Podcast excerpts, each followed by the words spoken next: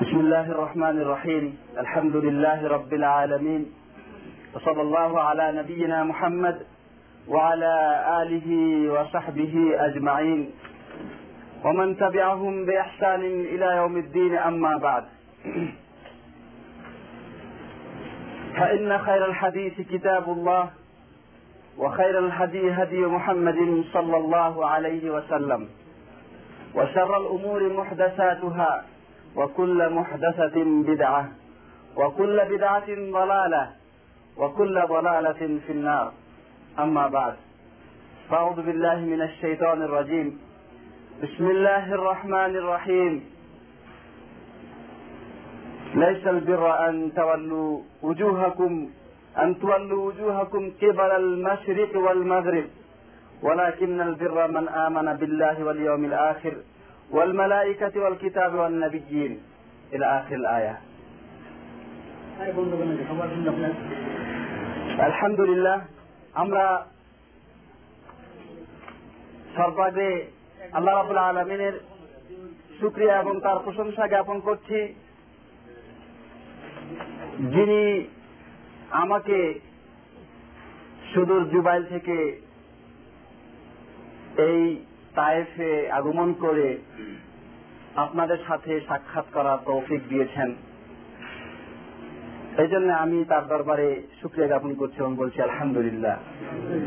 তারপরে আবার আল্লাহ শুক্রিয়া করছে এই কারণে যে তিনি আমাদেরকে নির্বাচিত করে আমাদের কল্যাণ চেয়ে রসুল্লাহ সাল্লামের হাদিস অনুযায়ী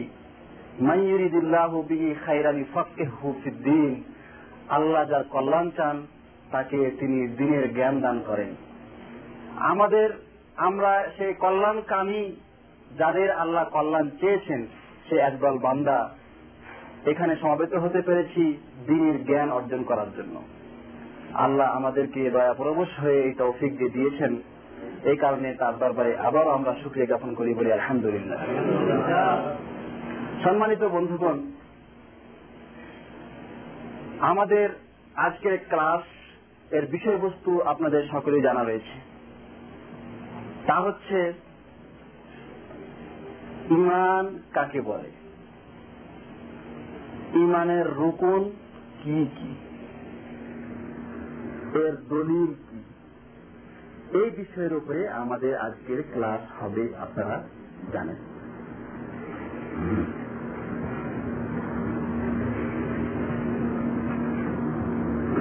এই বিষয়টা। ইমানকে জানা, ইমানকে বুঝা, ইমান সম্পর্কে জ্ঞান লাভ করা, এই বিষয়টি কিন্তু অত্যন্ত কঠিন এবং সময় সাপেক্ষ ব্যাপার। দু এক ঘণ্টা আলোচনায় এর সাত সংক্ষেপও বলা যাবে না। কিন্তু তারপরেও যতটুকু সম্ভব শিখা যায়, আমরা শেখার চেষ্টা করব। ইনশাআল্লাহ। প্রথম কথা ইমান কাকে বলে? যে কোনো জিনিস যখন আমরা আরবিতে ইসলামের শরীয়ত থেকে গ্রহণ করেছি, শরীয়ত আরবিতে, ঠিক না সুতরাং সেই শব্দটার একটা ডিকশনারিগত অর্থ রয়েছে। আর একটা অর্থ আছে, ইসলাম কোন অর্থে শব্দ ব্যবহার করছে সে অর্থ, তার মানে পরিভাষা। তাই আমরা ইমানের আবিধানিক এবং পারিভাষিক অর্থ সম্পর্কে প্রথমে জানব। ইমান শব্দ, এটা আরবি শব্দ।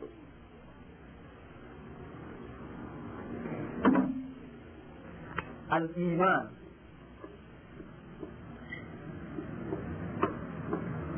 আল ইমান এটার আবিধানিক অর্থ হচ্ছে তসদিক বিশ্বাস। ইমান শব্দের আবিধানিক অর্থ হচ্ছে কি? বিশ্বাস। যে কোনো জিনিসকে বিশ্বাস করা, তার প্রতি ইমান আনা। হ্যাঁ? যে কোনো জিনিস, যে কোনো বিষয়, যে কোনো সংবাদ বিশ্বাস করার নাম হচ্ছে তার প্রতি কি? ইমান আনা। এই হচ্ছে আবিধানিক অর্থ। পরিভাষায়, শরীয়তের পরিভাষায়, ইসলামী শরীয়তের পরিভাষায় ইমান বলা হয়। আল্লাহ রাব্বুল আলমিন যা পাঠিয়েছেন, আল্লাহ রাবুল আলমিনকে তিনি যা পাঠিয়েছেন তাকে। এবং তার শরীয়তকে। এবং যে বিষয়গুলি তিনি আবশ্যক করেছেন সেগুলিকে।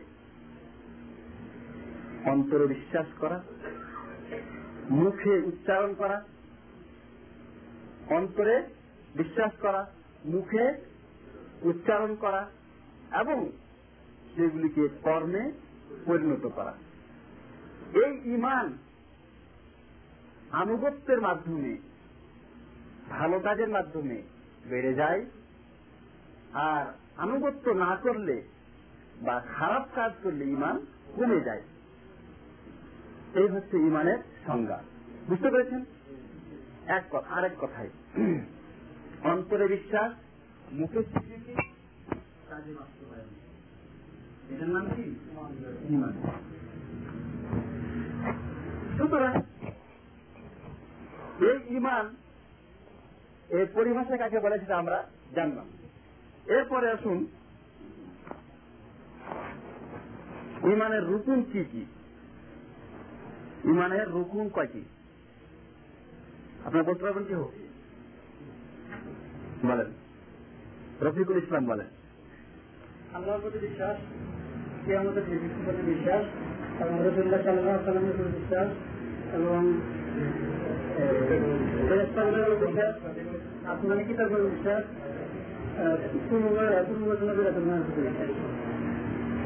নবীর কথা বলছেন মনে হয়?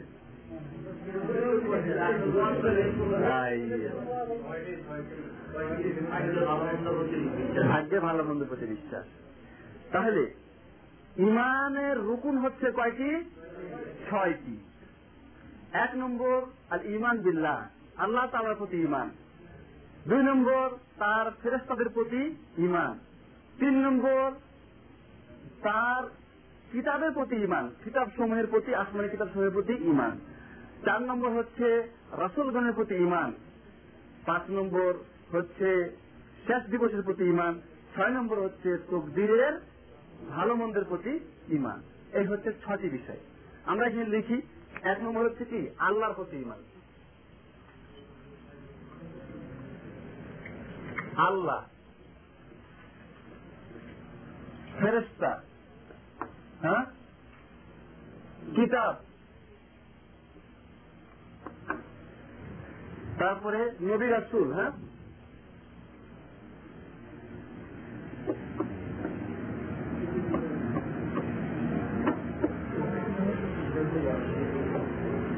শেষ দিবস।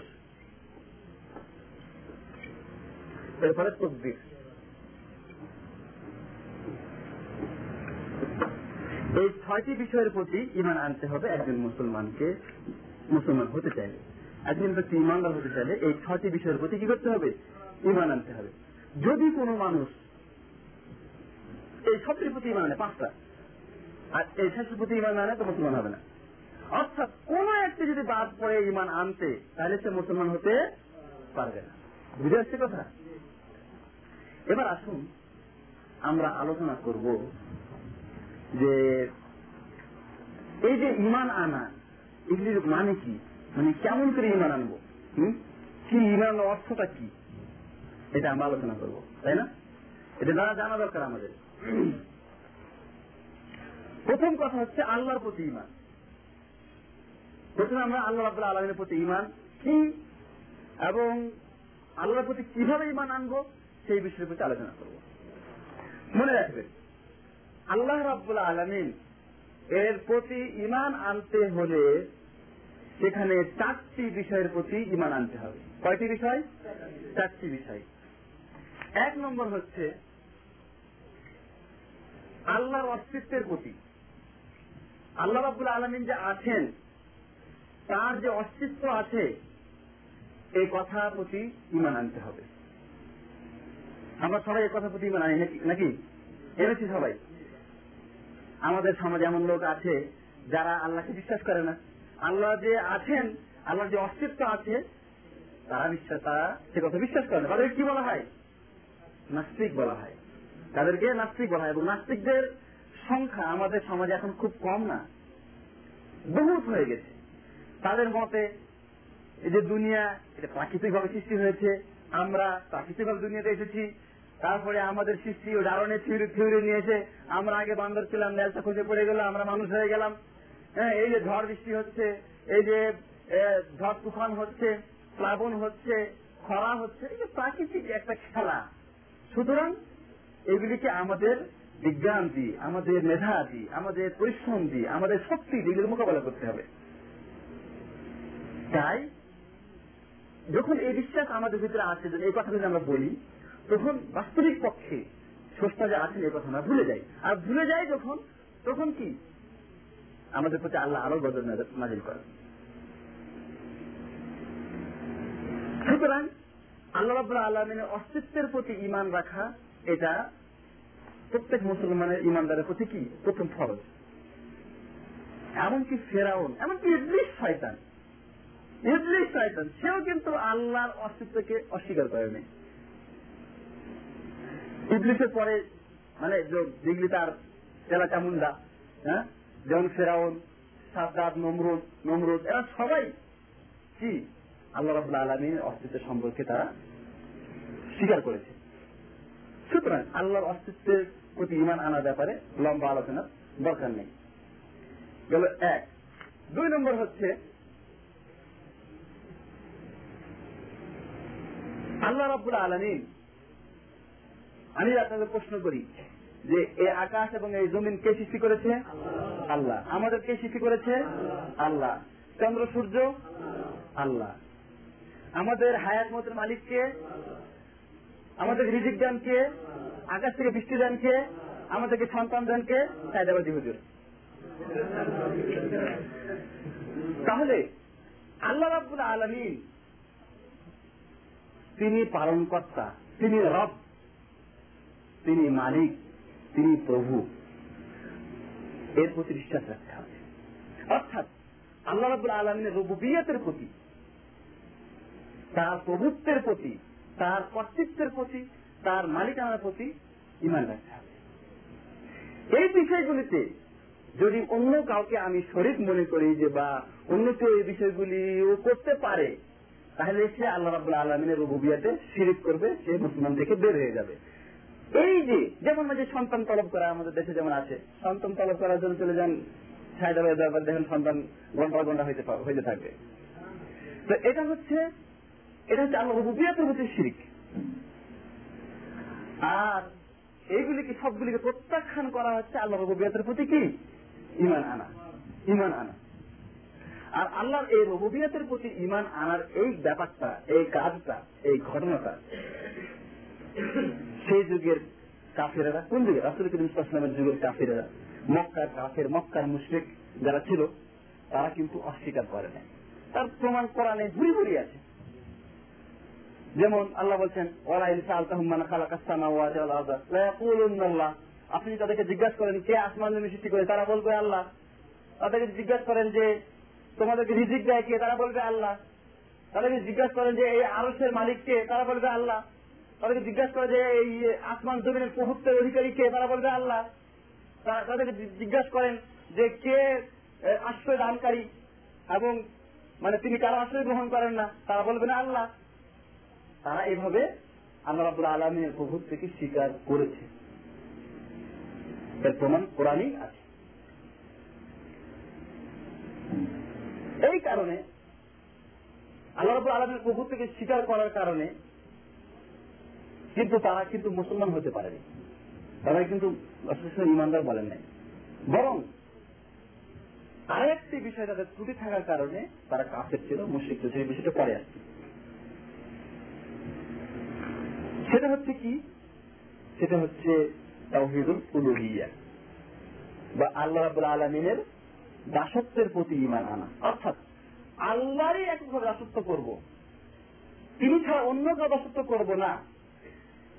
এই কথার প্রতি কি ইমান আনা? অন্য কেহ আমার ইবাদত পাওয়ার হকদার নয়, এ কথার প্রতি ইমান আনা।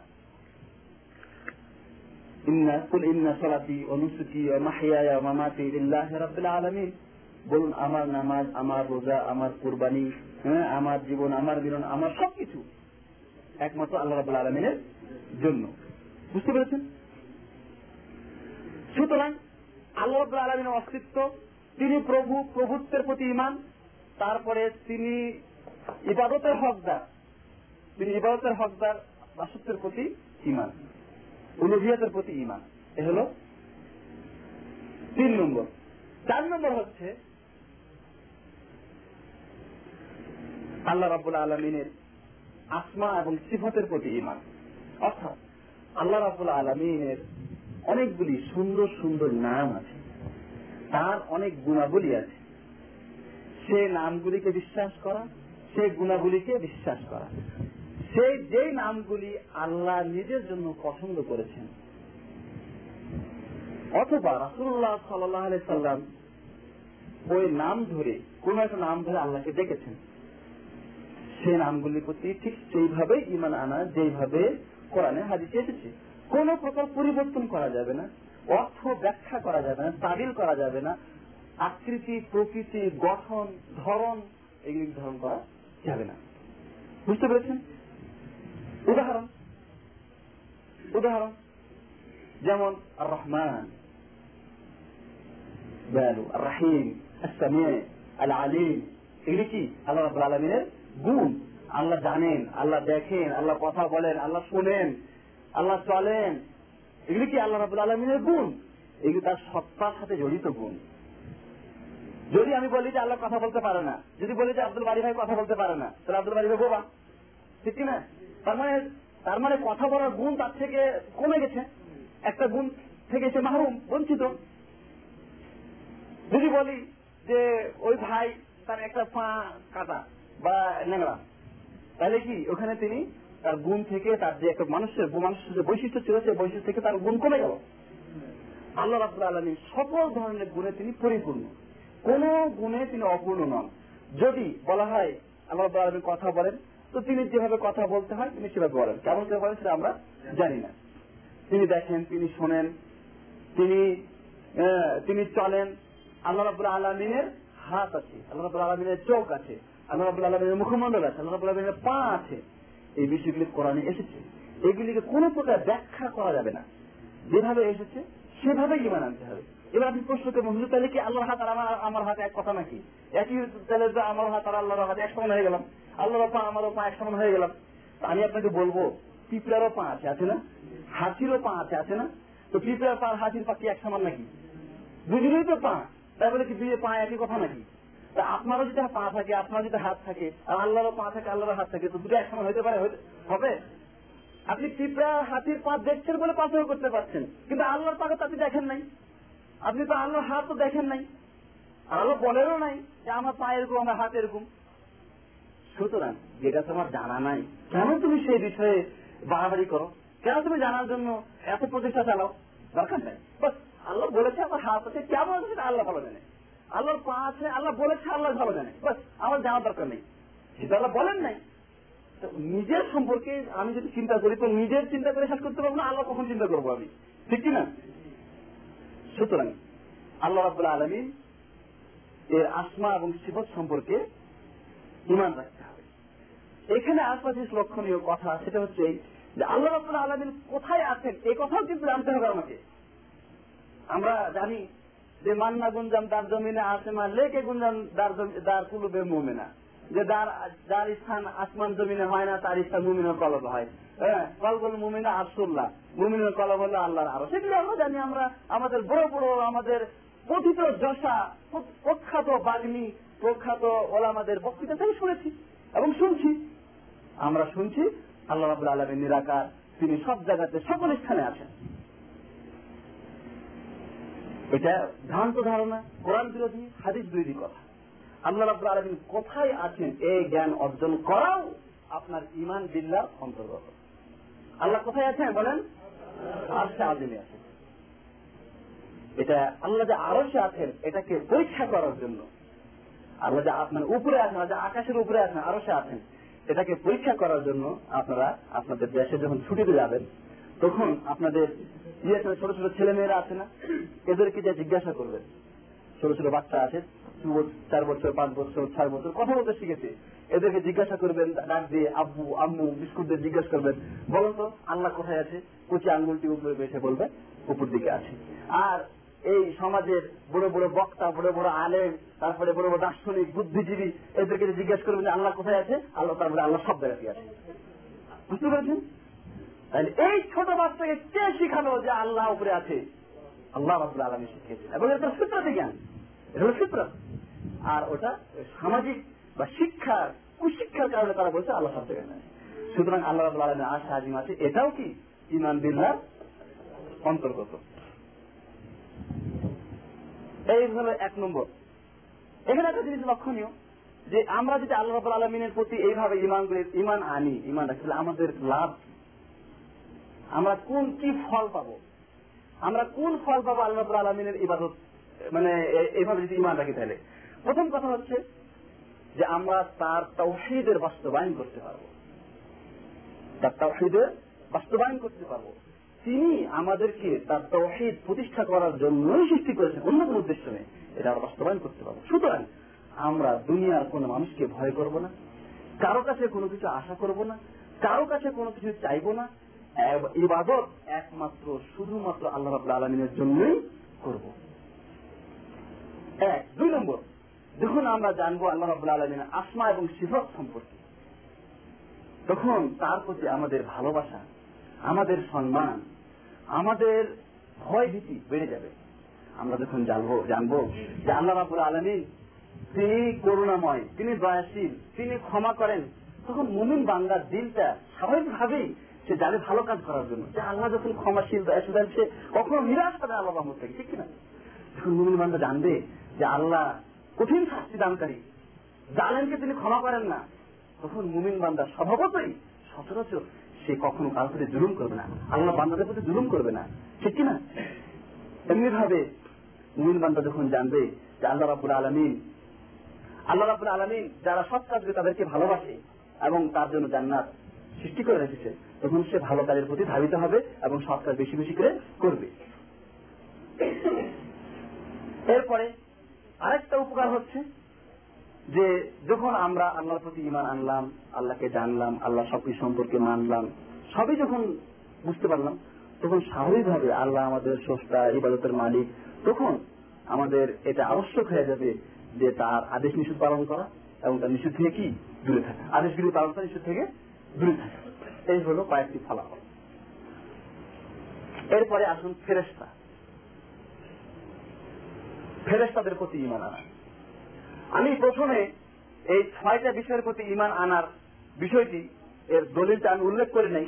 সেটা সুরা বাকারা একশো সাতাত্তর নম্বর আয়াত এবং সুরা কামারের উনপঞ্চাশ পঞ্চাশ নম্বর আয়াতে উল্লেখ আছে। বাকারা একশো সাতাত্তর আর কামার উনপঞ্চাশ পঞ্চাশ। এইগুলির ভিতরে এই ছটা ইমানের কথা বলা আছে এবং হাদিসে হাদিসে জিবরিল জিবরিল আলাইসালামের হাদিসে এই ছটা ইমানের কথা উল্লেখ আছে। ফেরেস্তাদের প্রতি ইমান আনার অর্থ কি? ফেরেস্তা তারা হচ্ছেন আল্লাহর একটি অদৃশ্য সৃষ্টি জগৎ। আল্লাহ রাব্বুল আলমিন তাদেরকে নূর দ্বারা সৃষ্টি করেছেন। এই ফেরেস্তারা আল্লাহর আদেশ পালন করে থাকেন। আল্লাহ তাদেরকে যা বলেন, তারা তাই পালন করে, আল্লাহর কখনো তারা অবদ্ধ হন না। কিন্তু এই ফেরেস্তাদের কোন প্রকার রুবুবিয়াত বা অলুহিয়াতের কোন ক্ষমতা নেই। তার মানে তারা কোন প্রকার কর্তৃত্বের অধিকারী নয় এবং কোন মাখলুকের ইবাদত পাওয়ারও হকদার নয়। ফেরেস্তাদের প্রতি ইমান আনার অর্থ।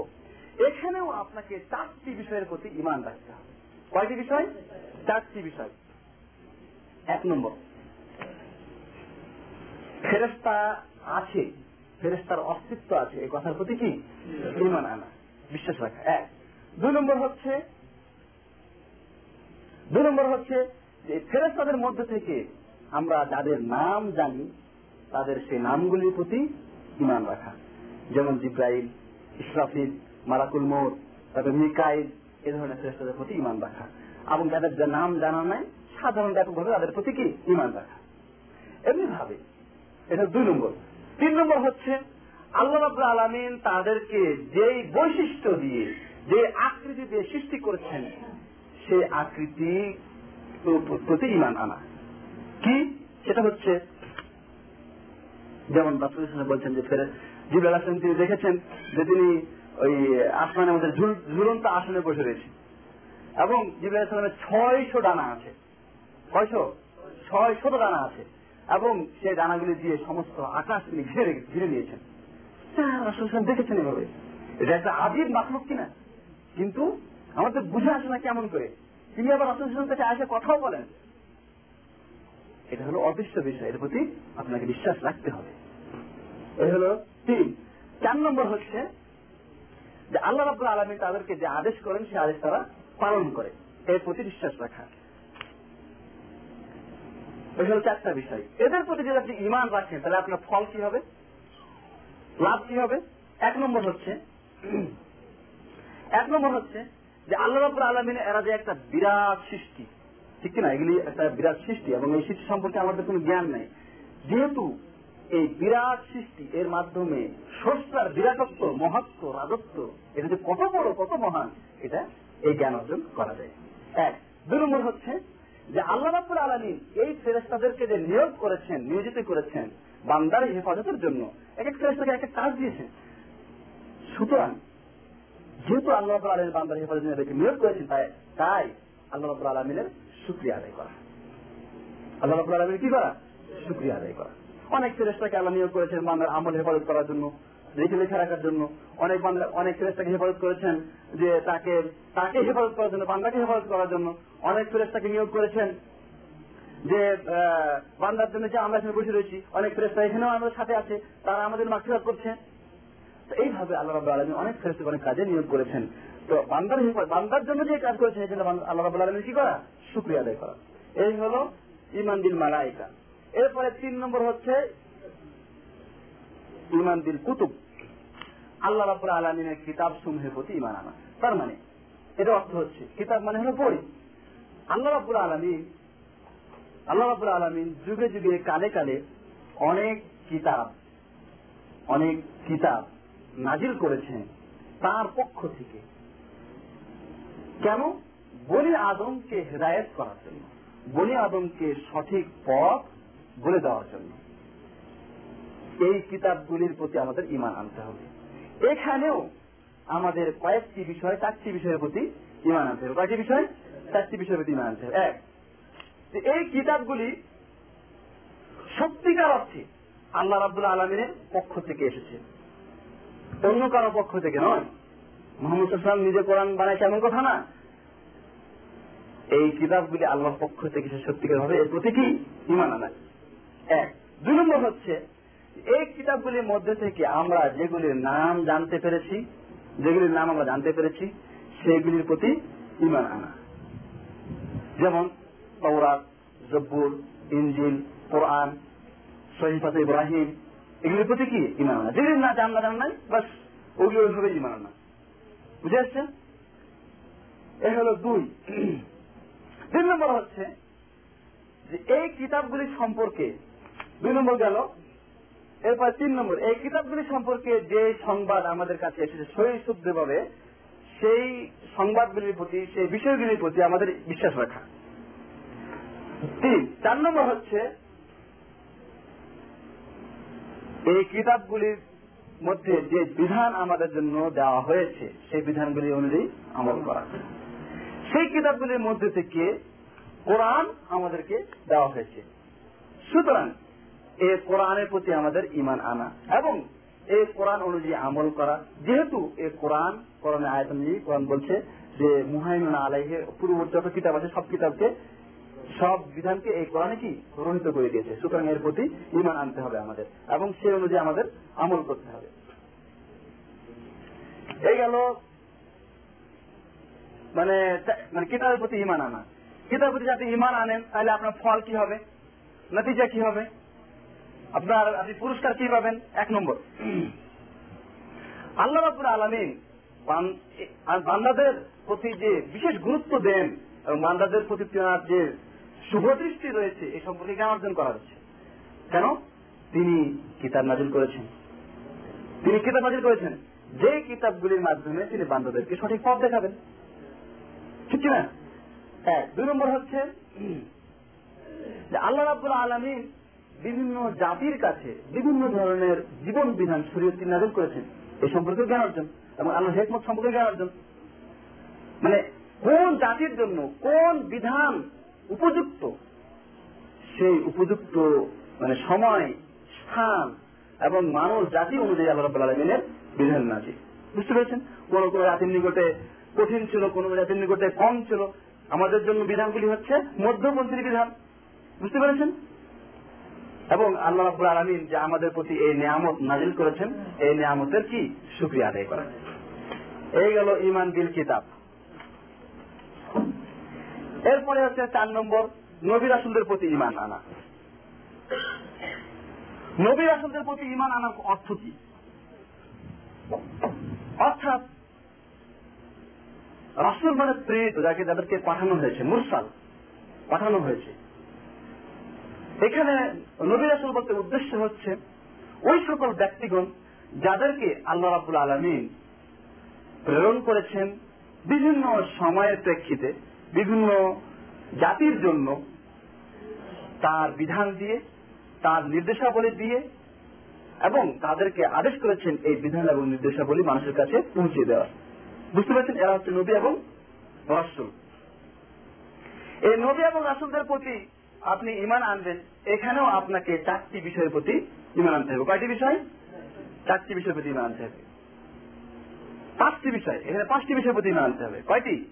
পাঁচটি, এখানে পাঁচটি। এক নম্বর হচ্ছে, এই কথা বিশ্বাস করতে হবে যে এই নবী এবং রাসুলগণ, তারা হচ্ছেন আল্লাহর বান্দা। তারা কি? আল্লাহ বান্দা। শুধু বান্দাই নয়, তারা মানুষ জাতি থেকে, তারা মানুষ জাতি থেকে এবং আল্লাহ রাবুল আলমী তারা বান্দা বা তারা দাস। তবে আল্লাহ রাবুল আলম তাদেরকে রিসালাত বা ওহি দিয়ে নির্বাচিত করেছেন, সম্মানিত করেছেন।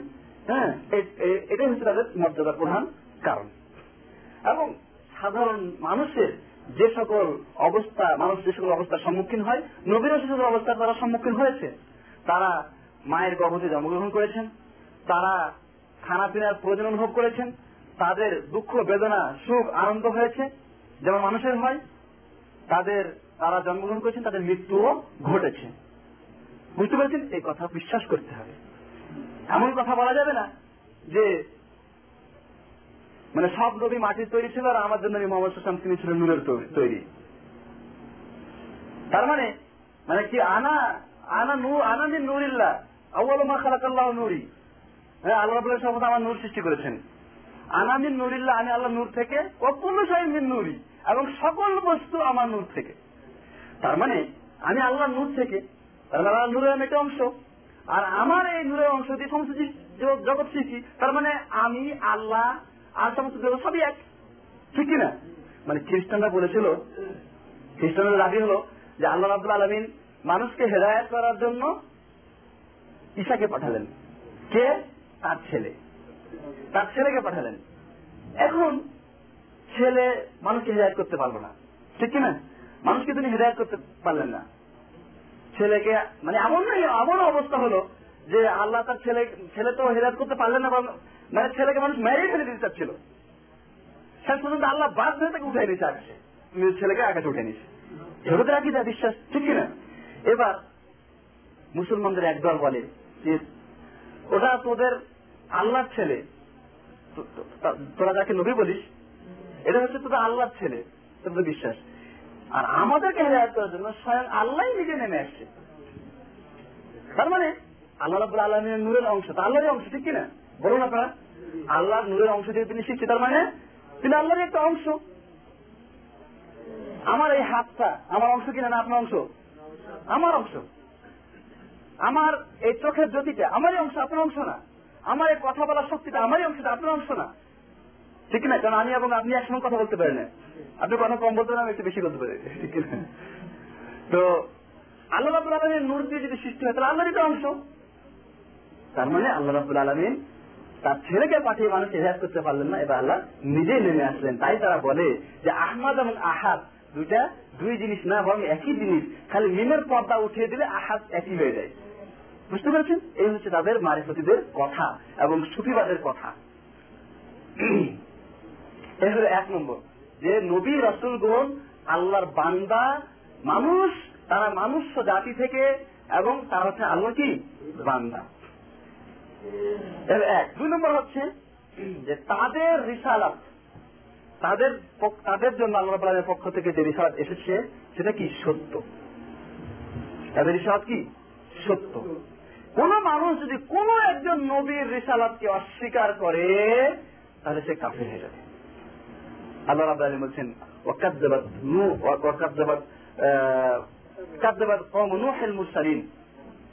নূহের সম্প্রদায় তারা মুরসালিনদেরকে অস্বীকার করেছিল। ওরা তো শুধু নূহ আলাইহিসসালামকে অস্বীকার করেছিল কিন্তু নূহকে অস্বীকার করার মাধ্যমে তারা সমস্ত নবী রাসূলকে অস্বীকার করেছে। বুঝতে পেরেছেন? এটা হলো দুই। তিন নম্বর হচ্ছে। এই সকল নবী এবং রাসূল আল্লাহ তো পাঠিয়েছেন। তাদের মধ্যে থেকে যাদের আমরা নাম জেনেছি তাদের প্রতি ইমান আনা এবং যাদের নাম জানি না তাদের প্রতিও কি ইমান আনা। আমরা যাদের নাম জেনেছি তাদের সংখ্যা পবিত্র কোরআনে পঁচিশ জনের নাম রয়েছে। এদের প্রতি কি আমাদের ইমান আনা?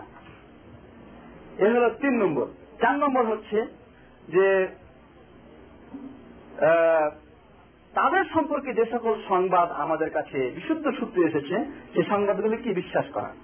কোরআনের মাধ্যমে বা হাদিসের মাধ্যমে বা অন্য কোনো জবাতের মাধ্যমে যে বিষয়গুলি আমাদের কাছে এসেছে, যে সংবাদগুলি এসেছে সেগুলি বিশ্বাস করা।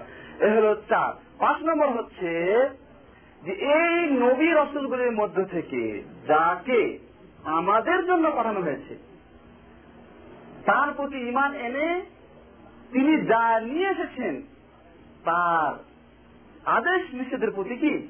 আমল করা। তিনি কে? মোহাম্মদ সাল্লাম। আমাদের জন্য নবী রাসূলের মধ্যে আমাদের জন্য কাকে পাঠানো হয়েছে? মোহাম্মদ সাল্লাহ সাল্লামকে পাঠানো হয়েছে। এই হলো পাঁচটি বিষয়। পাঁচটি বিষয়ের প্রতি ইমান রাখতে হবে। এই নবী রাসূলের প্রতি ইমান আনার মর্যাদা কি? ফলাফল কি? এক নম্বর হচ্ছে যে আল্লাহ রাবুল্লাহ আলমিন তার বান্দাদেরকে যে গুরুত্ব দেন এবং তাদেরকে যে হেফাজত করেন, সে সম্পর্কে জ্ঞান অর্জন। জানা যে আল্লাহ আলমিন নবী পাঠিয়ে যেন এই বান্দারা জাহান নামে না যায় এই জন্য শয়তানের তখন তারা যেন রক্ষা পেতে পারে এটা নবী রাসূল পাঠিয়ে তাদেরকে কেতাব পাঠিয়ে হেদায়ত করেছেন। এ হলো এক। দুই নম্বর হচ্ছে আল্লাহ যে এই নিয়ামত তাদের করেছেন, এই কারণে তাদের কি করা? আল্লাহ আলমিনের সুক্রিয়া করা। এলো দুই। তিন নম্বর হচ্ছে তাদেরকে ভালোবাসা। নবী রাসুলদেরকে কি করা? ভালোবাসা। যেই ভালোবাসা পাওয়া তাদের প্রাপ্য, যতটুকু ভালোবাসা পাওয়া তারা উপযুক্ত, অতটুকুই তাদেরকে ভালোবাসা। এবং এই ভালোবাসায় কোন প্রকার বাড়াবাড়ি না করা। লা তাতরুনি কামা আতারাতিন নাসারা ফি আয়েশা ইবনে মারিয়াম। রাসূল বলেছেন, আমরা, আমা, তোমরা আমাকে প্রশংসা করতে গিয়ে বাড়াবাড়ি করো না। যেমন খ্রিস্টানরা ঈসা বিনে মারিয়ামের প্রশংসা করতে গিয়ে বাড়াবাড়ি করে তাকে আল্লাহ, আল্লাহর পুত্র বানিয়ে দিয়েছে। আর আমরা নবী রাসুলকে মোহাম্মদ সাল্লাহ সাল্লামের প্রশংসা করতে গিয়ে তাকে আল্লাহর আসনে বসিয়ে দিয়েছি, যেটা আমরা একটু আলোচনা করলাম। বুঝতে পেরেছেন? সুতরাং নবী এবং রসুলদেরকে সেই মর্যাদাই দেওয়া যে মর্যাদা আল্লাহ রব্বুল আলমী তাদেরকে দিয়েছেন। সেই মর্যাদা সর্বোত্তম, সর্বশ্রেষ্ঠ মর্যাদা হচ্ছে তারা হচ্ছেন আল্লাহর বান্দা। আল্লাহ কি? বান্দা। সুবহান আল্লাহি আসরা বিআবদিহি লাইলাম মিনাল মসজিদে হারাম। বিআবদিহি। আল্লাহ কি বলেছেন? আমার বান্দাকে, তার বান্দাকে তিনি রাতে নিয়ে গেছেন। মেয়েরাজের ঘটনা তিনি বলেছেন, আব শব্দ ব্যবহার করেছেন। এবং এই আব শব্দ তার নবীদের ক্ষেত্রে বহু স্থানে তিনি ব্যবহার করেছেন। এই হলো পাঁচ মানে এই নবী রাসুলদের সম্পর্কে কথা। এরপরে আসুন, শেষ দিবসের প্রতি ইমান আনা। শেষ দিবসের প্রতি ইমান আনা। শেষ দিবস কি? সেটা হলো কেয়ামতের দিন। এটা হলো কেয়ামতের দিন। যেই দিন হিসাব নিকাশ হবে এবং যেদিন পুরস্কার দেওয়া হবে অথবা কি? দান্ডা দেওয়া হবে। সেই দিনের প্রতি কি করা? বিশ্বাস রাখা। মরতে হবে উঠতে হবে, হিসাব দিতে হবে, পুরস্কার পাবো, না হয় লাঠি পাবো। বুঝতে পেরেছেন? এর প্রতি কি করা? বিশ্বাস রাখা। সে এই দিনটাকে কেন শেষ দিন বলা হয়? এই কারণে যে এই দিনের পরে আর কোনো দিন নেই। যারা জান্নাতি তারা জান্নাতে চলে যাবে। চিরকালের জন্য জান্নাত থাকবে। যারা জাহান্নামি, তারা জাহান্নামে চলে যাবে। চিরকালের জন্য তারা জাহান্নামে থাকবে। ওই কালের কোনো আর শেষ নেই। বুঝতে পারছেন? এই কারণে ওই দিনকে কি বলা হয়েছে? শেষ দিন বলা হয়েছে। পরকালের দিবসের প্রতি ইমান রাখতে গিয়ে আপনাকে তিনটি বিষয়ের প্রতি ইমান রাখতে হবে। কয়টি? তিনটি বিষয়ের প্রতি ইমান রাখতে হবে। এক এক নম্বর হচ্ছে পুনরুত্থানের প্রতি ইমান তার মানে আপনি মরে যাবেন, হাড্ডি হয়ে যাবেন, আপনার হাড্ডি মাটিতে খেয়ে নেবে। তারপরেও আল্লাহ রাব্বুল আপনাকে উঠাতে পারবেন। এর প্রতি কি? বিশ্বাস রাখা। কামা বাদান আউয়ালা খালকিন নুআইদুহু যেমন আমি প্রথম সৃষ্টি করেছি, ঠিক তেমনি ভাবে তাদেরকে আমি পুনরায় সৃষ্টি করব। আল্লাহ বলে দিয়েছে আর যিনি প্রথমবার সৃষ্টি করতে পারেন, দ্বিতীয়বার সৃষ্টি করতে কি কষ্ট হয়? কোনো কষ্ট নাই। যে লোক আগে বিমান বানাইছে হ্যাঁ? প্রথমবার কত তাকে কষ্ট করতে হয়েছে? তারপরে কোনো কষ্ট নাই, সবাই বানাতে পারতেছে তার- নমুনা অনুযায়ী। এই হলো এক। দুই নম্বর হচ্ছে হিসাব নিকাশের প্রতি ইমান রাখা, বিশ্বাস রাখা।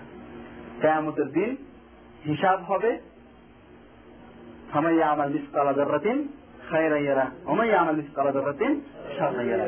ইন্না ইলাইনা ইয়াবাহুম সুম্মা ইন্না আলাইনা হিসাবাহুম আল্লাহ রাব্বুল আলামিন আমাদের হিসাব নেবেন, এই হিসাবের প্রতি কি? ইমান রাখা। দুই, তিন নম্বর হচ্ছে, হিসাব নিকাশ যখন হয়ে গেল, তখন জান্নাত, জাহান্নাম, জান্নাতে হয় যেতে হবে, না হয় জাহান্নামে যেতে হবে। সুতরাং এই জান্নাতের প্রতিও ইমান রাখা, জাহান্নামের প্রতিও কি? ইমান রাখা। অনেকে বলে জান্নাত, জাহান্নাম, এটা হচ্ছে কি? এটা খেয়াল। অনেকে বলছে, বলে কি এটা খেয়াল? মানে এটা বাস মানে তোমাকে একটা কিছু আনন্দ দেওয়া হবে, তাকে কিছু শাস্তি দেওয়া হবে। অনেকে বলে জান্নাত জাহান্নাম, এটা সৃষ্টি করা হয়নি, এটা কেমতের ময়দানে সৃষ্টি করা হবে। না, জান্নাত জাহান্নাম আল্লাহ আলামিন এখনই সৃষ্টি করেছেন, আগেই সৃষ্টি করেছেন। আসমান জমিন সৃষ্টি করেন, তখন তুমি তিনি- তখন তিনি জান্নাত জাহান্নাম সৃষ্টি করেছেন। এই কথাও বিশ্বাস রাখতে হবে। এই হলো তিন নম্বর। এখানে জিনিস লক্ষ্য করতে হবে যে, এই শেষ দিবসের প্রতি ইমান রাখতে গিয়ে আপনাকে এই তিনটা বিষয় ছাড়া আরও দুটো বিষয়ের প্রতি ইমান রাখতে হবে। এক নম্বর হচ্ছে মানে কবরের সোয়াল জবাব হ্যাঁ? এক নম্বর কি? কবরের? এটাও কিন্তু শেষ দিবসের প্রতি ইমানের অন্তর্ভুক্ত। কবরের সোয়াল জবাব। কবরে আপনাকে প্রশ্ন করা হবে, আপনার রব কি, আপনার দিন কি, আপনার হ্যাঁ নবীকে এগুলি আপনাকে জিজ্ঞাসা করা হবে। এবং দুই নম্বর হচ্ছে, কবরে শান্তিতে থাকবেন না শাস্তির ভিতরে থাকবেন। এর প্রতিও কি? ইমান আনা। মুমিন ব্যক্তি, যে ব্যক্তি ওই তিনটা প্রশ্নের জবাব দিতে পারবে, সে শান্তিতে থাকবে। আর যে জবাব দিতে পারবে, সে শান্তিতে থাকবে। বুঝতে পেরেছেন? এই দুটো বিষয়ের প্রতি ইমান রাখা। এই হলো এই হলো শেষ দিবস এরপরে আসুন তকদির। এরপরে কি? তকদিরের প্রতি ইমান রাখা। আসলে এই বিষয়গুলি এত সংক্ষেপে আমি আলোচনা করছি, তারপরও সম্ভব হচ্ছে না। কারণ সময় অতি সংকীর্ণ। শেষ দিবসের প্রতি ইমান রাখা, তকদির।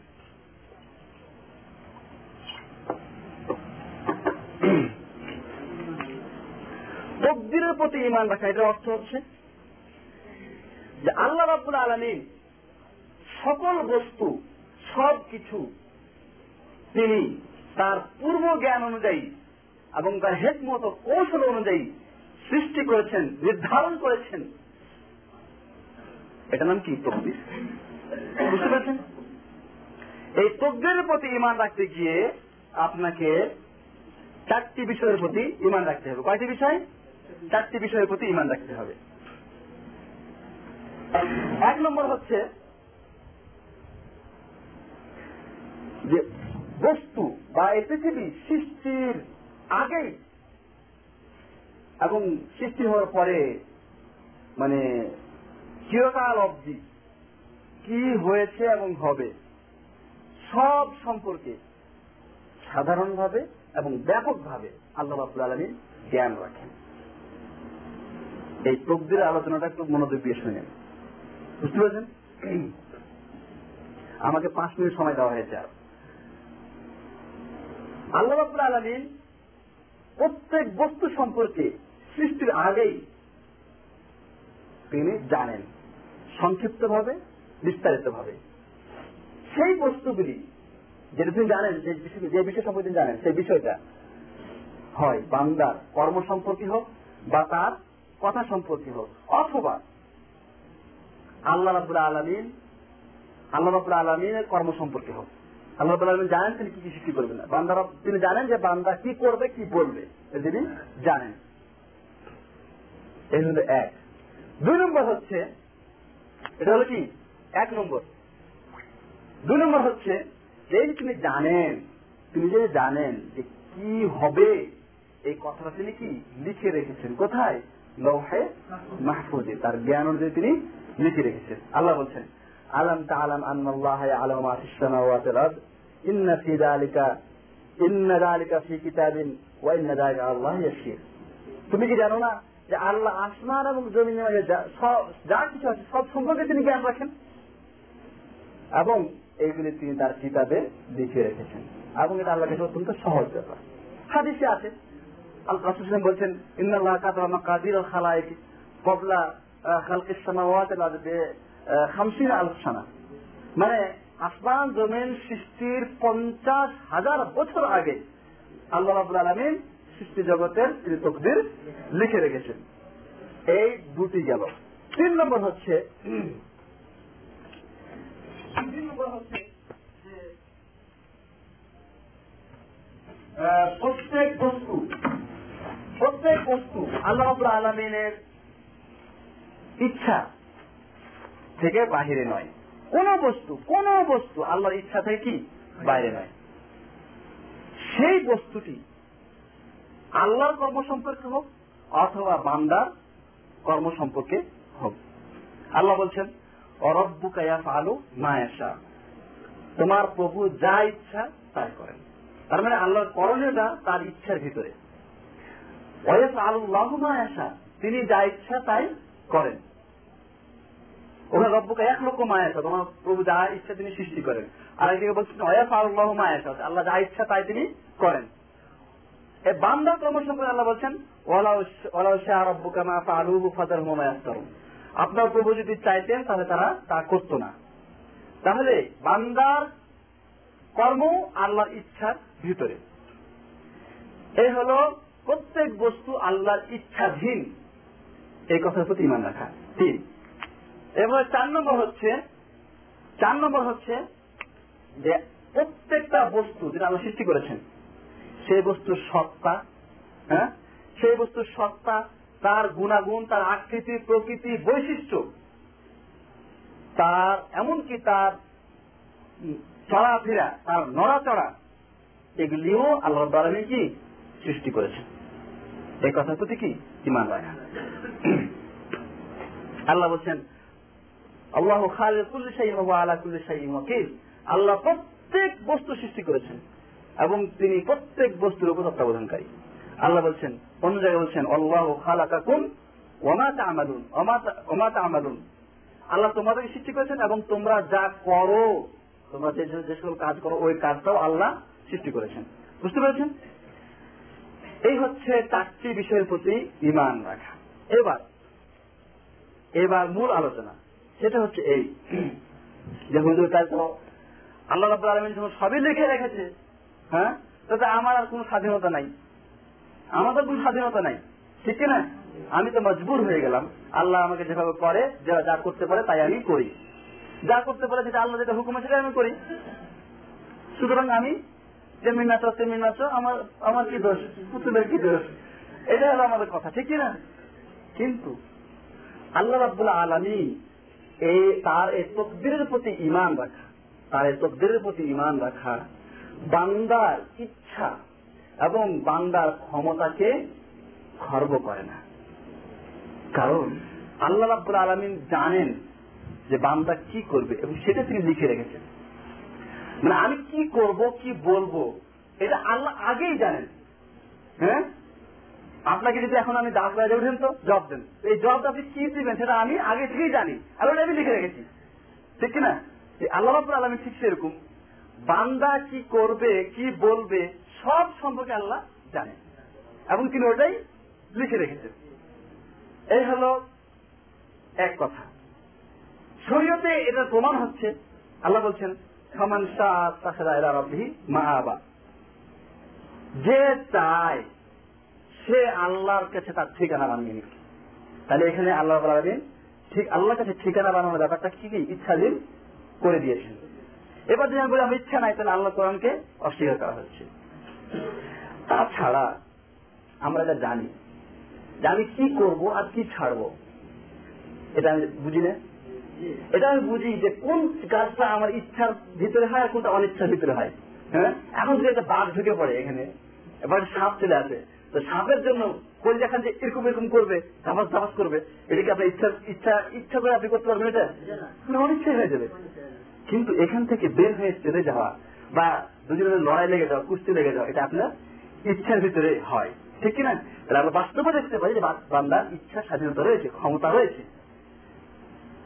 তারপরেও কিছু লোক এই তকদিরকে সে হুজ্জত করে। বলে যে তকদিরে ছিল, তাই আমি এটা করেছি। তকদিরে ছিল কি তাই আমি এটা করেছি দলিল পেশ করে হুজ্জত মানে তকদিরে আসলে একা আছে তাই আমি এটা করেছি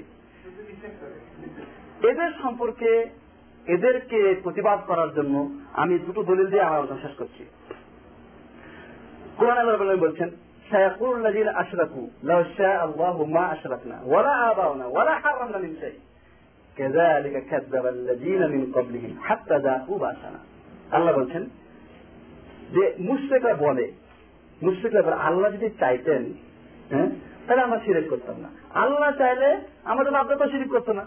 আমরা কোনো কিছু হারাম করতাম না। আল্লাহ চাইলেই তাই আমরা সিরিক করছি। আল্লাহ চাইলেই তাই আমরা আমাদের বাপদা সিরিক করেছি। আল্লাহ চাইলেই তাই আমরা হারাম কাজ করছি। মুসলিমরা কিন্তু এই আমাদের বর্তমান যুগের এই যারা দলিল পেশ করে তকদির নিয়ে, তারাও কিন্তু ওই কথা বলেছেন আল্লাহ বলছেন এদের পূর্বে যারা ছিল, তারাও কিন্তু এভাবেই মিথ্যা প্রতিপন্ন করেছে। হাত্তা যা ও বাসানা শেষ পর্যন্ত তাদেরকে আমি আমার শাস্তি চাখিয়েছি, শাস্তির মজা চাখিয়েছি। যদি এই দলিল তাদের গ্রহণযোগ্য হতো, আল্লাহ তাদেরকে শাস্তি দিতেন না। তারপরে আমরা এটা বুঝি, ঠিক কিনা? যে কোন কাজ আমার উপকারী আর কোন কাজ আমার উপকারী না, এটা আমরা বুঝি। আমি যদি জানি, আমি জানি যে গাড়িটা সঠিকভাবে চালালে আমি অ্যাক্সিডেন্ট হবে না, এটা আমি বুঝি। তো সেই দিকে আমি নিয়ে যাই। আমি গাড়ি কখনো ইচ্ছা করে অ্যাক্সিডেন্ট করে না যে বলি না যে আমার তকদিরের সাথে আমি অ্যাক্সিডেন্ট করলাম। বলেছি নিজের নিজের ইচ্ছা করে কেউ, নিজের ক্ষতির দিকে কেউ যায় না। সাধারণভাবে পকেটটা পকেট মারার জন্য খুলে দেয় না যে তুমি নিয়ে যাও। অত দূরে ছিল, তাই তোমার খুলে দিলাম। এই কথা কেউ বলে না। বলে নাকি তো দুনিয়াবি বিষয়ে তুমি এই কথা বলো না, আর আখড়াতে বলে, ভালো বিষয়ে তুমি কথা বলো যে আল্লাহ আমার নসিবে মদ খাওয়া লেগেছে তাই মদ খেয়েছি। আল্লাহ আমার নসিবে নামাজ পড়া মানে নামাজ পড়ব না, এটা লেখা ছিল, তাই আমি নামাজ পড়ি না। ঠিক কিনা? এ কথা বলে। এ ধরনের লোকের আরেকটা একটা চিকিৎসা আছে। সেই চিকিৎসাটা হলো এই। ওরা যখন নসিবকে, তার তকদিরকে দলিল পেশ করে, তখন বলে যে সব জিনিস যখন লেখা আছে তকদিরে তখন তাকে দুই গালে ধরে থাপ্পড় লাগাই দিলেন চল লাগাই দিলেন। যে বলবেন যে, এটা তোমার নসিবে লেখা ছিল। খবরদার, কথা বলবে না। তখন কিন্তু সে রাজি হবে না। এই বেকুফ যে তকদিরকে দলিল পেশ করে, তকদিরদের দলিল পেশ করে, সে কিন্তু রাজি হবে না। হবে কি? রাজি হবে? রাজি হবে না? কে রাজি হবে না কে তুমি নামাজ ছাড়তেছো মদ খাইতেছো জেনারে বিচার করতেছো, খারাপ কাজ করতেছো, তখন তকদির তোমার লেখা যদি জানতে পারছ। আর এখন এখন এটা তোমার তকদির লেখা নাই। এটা কি আমার ইচ্ছে মতো হয়েছে নাকি? আল্লাহ ইচ্ছে মতো হয়েছে। এদের চিকিৎসা হলো এটা। বুঝতে পারছেন? সুতরাং যারা তকদির নিয়ে বিতর্কে লিপ্ত হয় এবং এটাকে হুজত পেশ করে, তারা আল্লাহর আনুগত্য থেকে দূরে থাকতে চায়, তারা বিভ্রান্ত পথভ্রষ্ট। বুঝতে পেরেছেন? আমি আলোচনা আরম্ভ করলাম অনেক হয়ে গেছে। সবশেষে সবশেষে এই ইমানের যে ছটা বিষয় আমরা জানলাম। বিস্তারিত ভাবে আমি অনেক কিছু বলে শেষ করতে পারি নাই, আপনাদের জন্য নোট এনেছি। তো এই নয় পৃষ্ঠা বা দশ পৃষ্ঠা একটা নোট এনেছি। আপনারা এই নোটটা হারুন ভাইকে আমি দিয়েছি, বা দিচ্ছি আর কি। আপনার সরাজনের কাছ থেকে এটা এক কপি আদায় করে নেবেন। ঠিক আছে? আকুলো কালি হাজ আস্তাগফিরুল্লাহ ওয়া লাকুম ওয়া লিসাইরিল মুসলিমিন সাল্লাল্লাহু আলা নবিয়িনা মুহাম্মদ ওয়া আলা আসসালামু আলাইকুম ওয়া الحمد لله. الحمد لله نحمده ونستعينه ونؤمن به ونتوكل عليه ونعوذ بالله من شرور أنفسنا ومن سيئات أعمالنا. من يهده الله فلا مضل له ومن يضلل فلا هادي له. وأشهد أن لا إله إلا الله وحده لا شريك له وأشهد أن محمدا عبده ورسوله. أما بعد.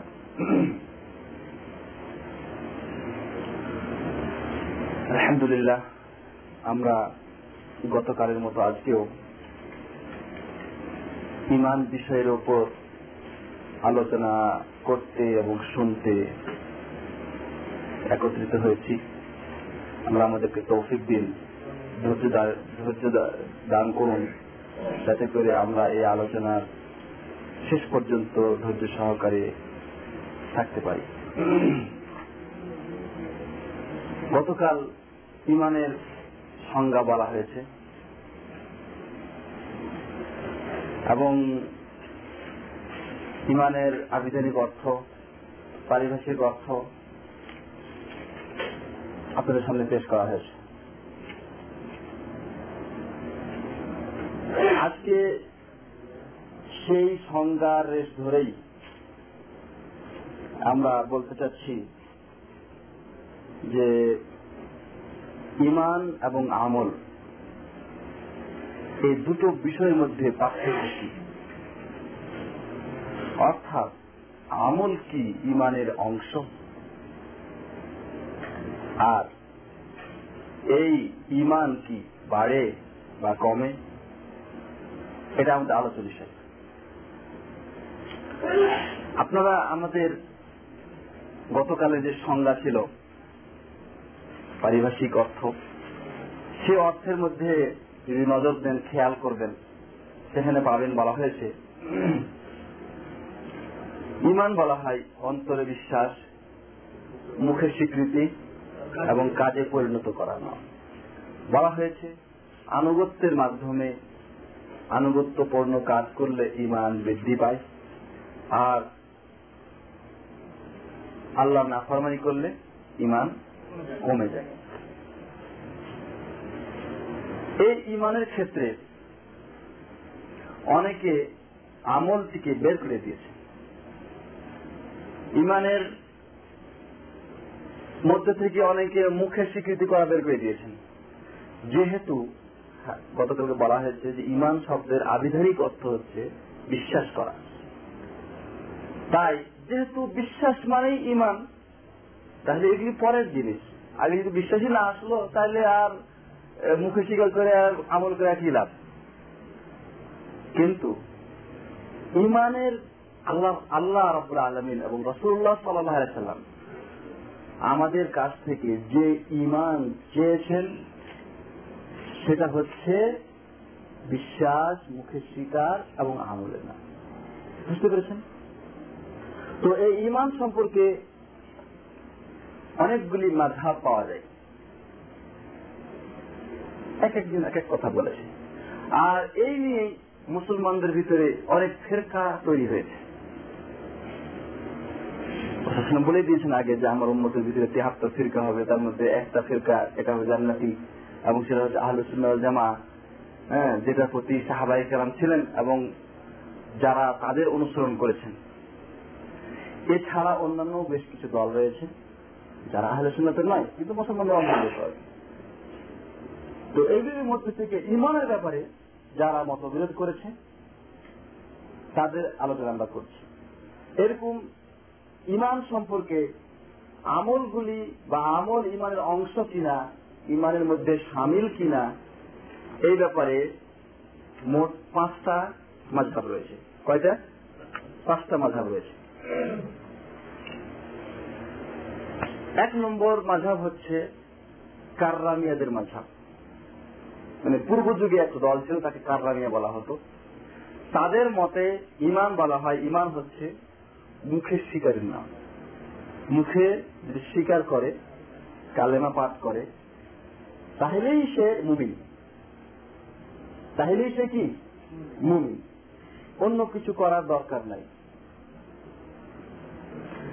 তাদের তাদের এই কথা অনুযায়ী মুখে স্বীকার করলে যদি ইমানদার হওয়া যায়, তাহলে মুনাফিকরাও ইমানদার। ঠিক কিনা?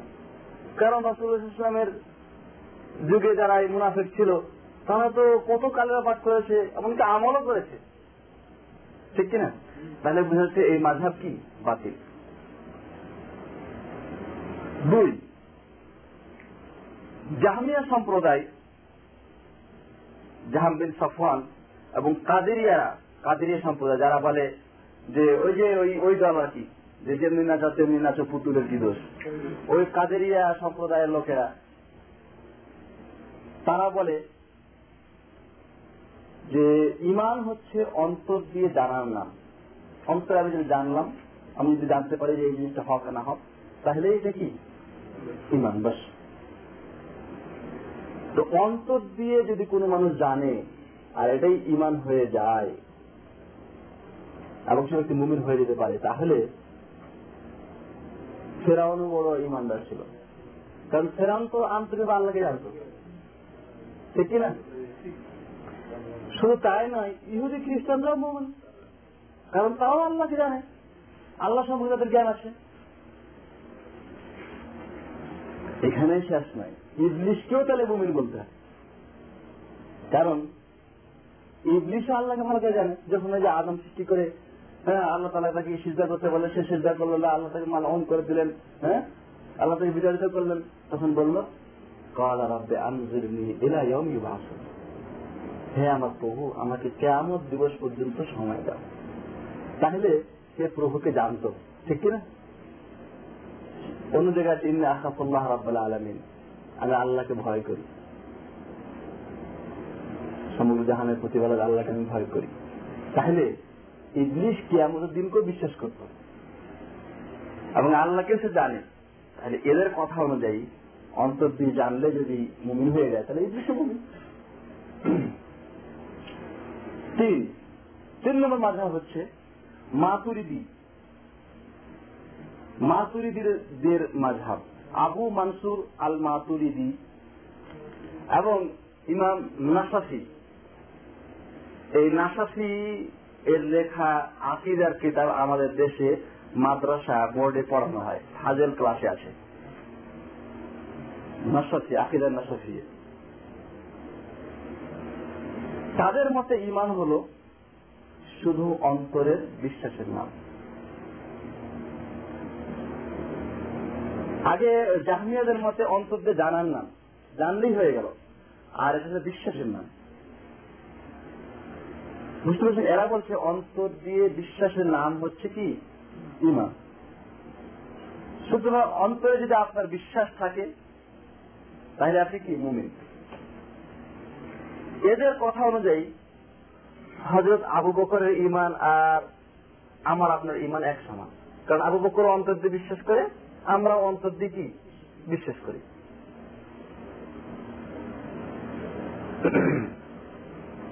এদের মতে এই বিশ্বাস কখনো কমে না, বাড়েও না? এই বিশ্বাস কখনো কি কমেও না বাড়ে না? আর কমে না, বাড়ে না দেখে আবু বকরের আমার ইমান এক সমান। কারণ আবু বকরের আবু বকরের বিশ্বাস তো কমবে না পারবে না, আর আমার বিশ্বাসও কমবে না পারবে না, এক সমান। আমি বিশ্বাস করছি, উনিও বিশ্বাস করেছেন। এই হলো তিন নম্বর মাঝহাব। এটাও কি? সঠিক নয়। চার নম্বর মাঝহাব হচ্ছে ইমাম আবু হানিফা রহমতুল্লাহ আলাই এবং মুরজিয়াদের মাঝহাব। ইমাম আবু হানিফা এবং মুরজিয়া মুরজিয়া এদের মাঝাব হচ্ছে অন্তরে বিশ্বাস এবং মুখে স্বীকৃতির নাম। অন্তরে বিশ্বাস এবং মুখে স্বীকৃতির নাম ইমান। বুঝতে পারছেন? তবে মানে ইমানের সংজ্ঞায় ইমাম আবু হানিফা এবং মুরজিয়া এ কথা বলল, আবু হানিফা এবং মুরজিয়াদের মধ্যে একটু পার্থক্য আছে। সেটা হচ্ছে এই যে মুরজিয়াদের মতে যদি কোনো মানুষ মোটেও আমল না করে, তারপরেও সে পূর্ণ ইমানদার। বুঝতে পেরেছেন? মুরজিয়াদের মতে যদি কোনো মানুষ কোনো আমল না করে, তাও সে কি পুরা ইমানদার? অথবা সে যদি খারাপ কাজে লিপ্ত হয়, তবু তার ইমানে কোনো প্রকার দোষ আসবে না। আর ইমাম আবু হানিফা বলছেন যে, মুখের শিকার অন্তরে বিশ্বাস করলেই সে ইমানদার তবে যদি আমল না করে এবং খারাপ কাজে লিপ্ত হয়, তাহলে তাকে ফাঁসেক বলতে হবে। তাহলে সে কি? ফাঁসেক। এবং উভয় দলের মতে মুরজিয়া এবং ইমাম আবু হানিফা। উভয় দলের মতে ইমাম, ইমান কমেও না, বাড়েও না। বুঝতে পেরেছেন? এই হলো চারটি মাঝহাব। এই চতুর্থ এবং তারপরে যেটা আলোচনা করছি, এটার আমরা একটু তুলনামূলক আলোচনা একটু পরে করব। পঞ্চম নম্বর মাঝহাব হচ্ছে অবশিষ্ট তিন ইমাম। অবশিষ্ট তিন ইমাম। ইমাম শাহি ইমাম মালিক, ইমাম আহমেদ বিন হাম্বল। এবং অধিকাংশ মহাদ্দেশিনী কারাম এবং অধিকাংশ ওলামাদের মতে, ইমান হচ্ছে অন্তরে বিশ্বাস, মুখের শিকার, কাজে পরিণত করা না। বুঝতে পেরেছেন? যেটা আমরা গতকাল উল্লেখ করেছি। তাদের মতে ইমান আনুগত্যের মাধ্যমে বাড়ে, আর আনুগত্য না করলে বা খারাপ কাজ করলে কমে যায়। বুঝতে পেরেছেন?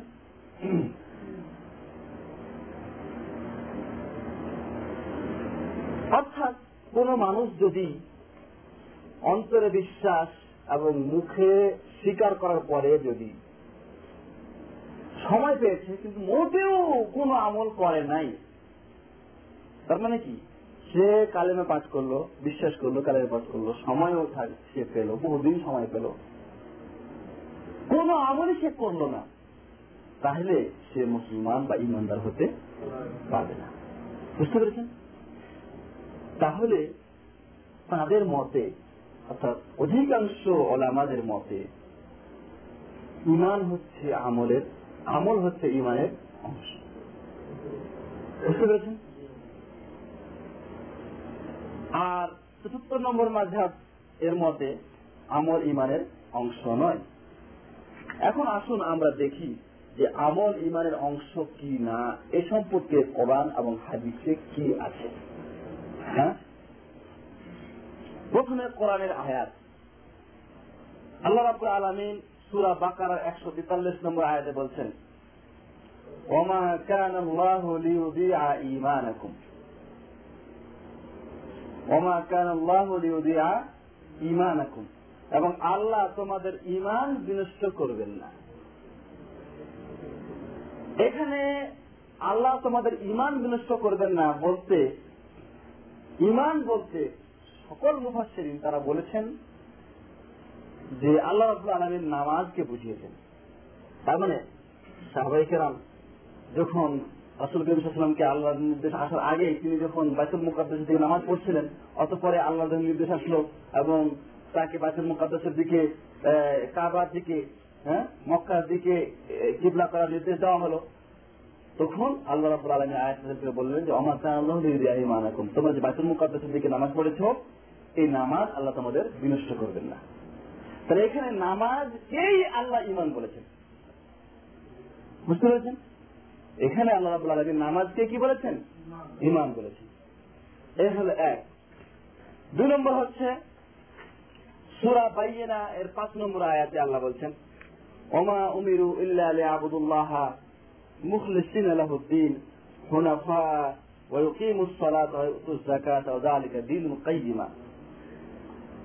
তাদেরকে এছাড়া আর কোন নির্দেশ দেওয়া হয়নি যে তারা খাঁটি মনে দিনকে আল্লাহর জন্য একনিষ্ঠ করে তার ইবাদত করবে।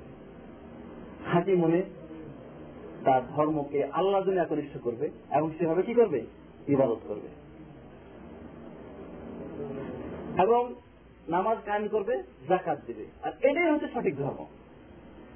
ধর্ম বা দিন, এটা সঠিক হওয়ার জন্য নামাজ কায়েম করা জাকাত দেওয়াকে শর্ত করা হয়েছে। বুঝতে পেরেছেন? তাহলে নামাজ জাকাত এগুলি হচ্ছে দিনের কি? অংশ। আর দিনের শুরুই হচ্ছে দিনটাই মানে ইমান তাই দেখাচ্ছে যে নামাজ জাকাত এগুলি কি? ইমানের অংশ।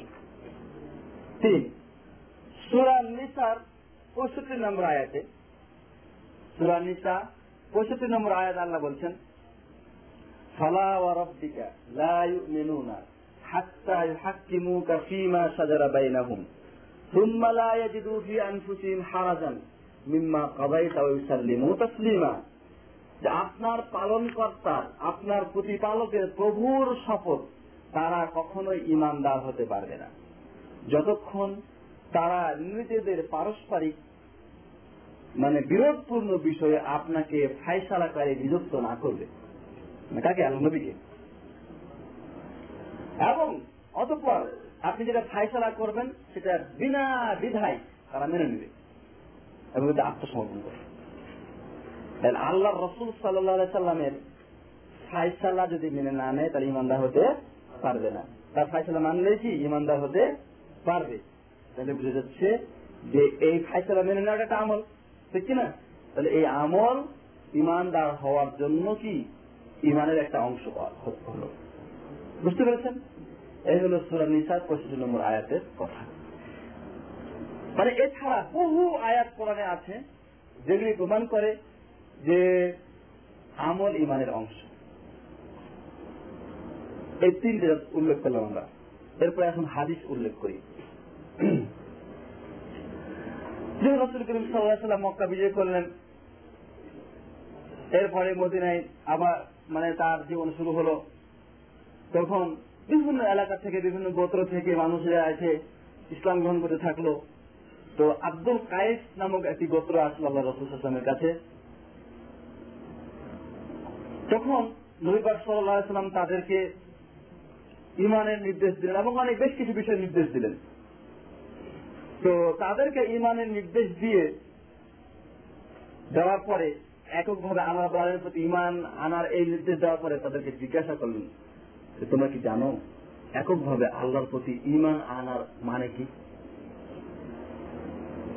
ইমান আনার মানে কি? তোমরা কি জানো? একথা তিনি ওদেরকে জিজ্ঞেস করবেন তারা বলল, আল্লাহ এবং তার রসুল ভালো বলতে পারবে, আমরা জানি না। রসুল করিম সাল্লাম একথা বললেন না যে অন্তরে বিশ্বাস আর মুখে স্বীকার করলেই লাইলাহ কালেমার স্বীকার করলেই তুমি মুমিন হয়ে যাবে। এ কথা তিনি বললেন। তিনি বললেন এককভাবে আল্লাহর প্রতি ইমান আনার অর্থ হচ্ছে শাহাদাতু কথার সাক্ষ্য দেওয়া যে আল্লাহ ছাড়া ইবাদতের অধিকারী আর কেহ নেই। এবং মোহাম্মদ আল্লাহ রসুল। এবং নামাজ কায়েম করা জাকাত দেওয়া, রমজানে রোজা পালন করা, এবং হাদিসে উল্লেখ এসেছে যে গণিমতের মাল থেকে এক পঞ্চমাংশ বাজল মালে দেওয়া। তাহলে এই হাদিস স্পষ্ট ভাবে রসুল্লাহ ইমানের ব্যাখ্যা দিয়ে দিলেন। কি? লাইলাহ মোহাম্মদ রসুল বলা, নামাজ পড়া জাকাত দেওয়া, রোজা রাখা, এই কথাগুলি, এই আমলগুলির মাধ্যমে। তাহলে নামাজ, রোজা জাকাত এগুলি হচ্ছে সাধারণ আমল। এই আমলগুলি ওই ইমানের কি অংশ। এবং লাই লাইলাহ সাক্ষী দেওয়াটাও ইমানের অংশ। এটা মুখে স্বীকার কি। বুঝতে পেরেছেন? তাহলে এই আপনার হুজুর কথা চাইল না। তার মানে শেষ তখন হজ ফরজ হয়নি আল্লাহ নবী যখন এই কথাটা বলেছেন, হজ তো ইসলামের শেষ যুগে মানে আল্লাহ মৃত্যুর কিছুদিন আগে ফরজ হয়েছে। তো এই কারণে আল্লাহ হজের কথা বলেন নাই।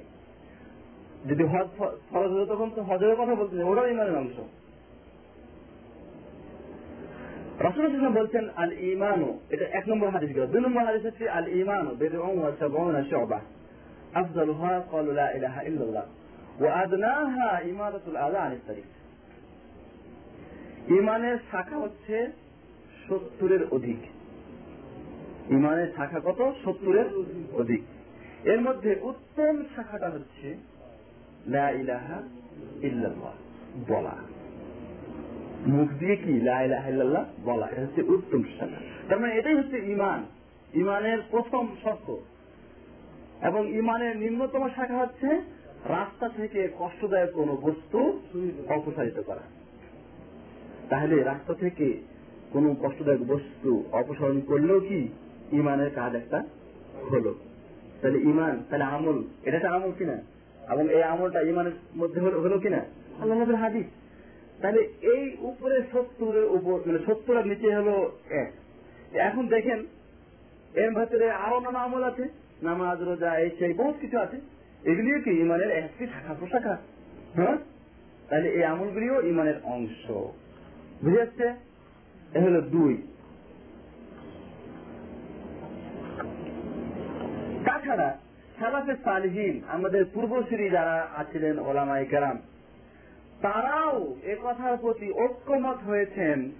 তারা ইজমা করেছেন যে ইমান হচ্ছে বিশ্বাস, স্বীকৃতি এবং আমলের নাম। ইমাম শাহি রহমতুল্লাহ আলাই বলেন যে সাহাবাই কেরাম তাবিআইন এবং যাদেরকে আমরা পেয়েছি, তারা একথার উপর এজমা করেছেন বা ঐক্যবদ্ধ হয়েছেন যে ইমান হলো মুখে স্বীকৃতি, কর্মে বাস্তবায়ন, নিয়াত বা অন্তরের বিশ্বাসের নাম।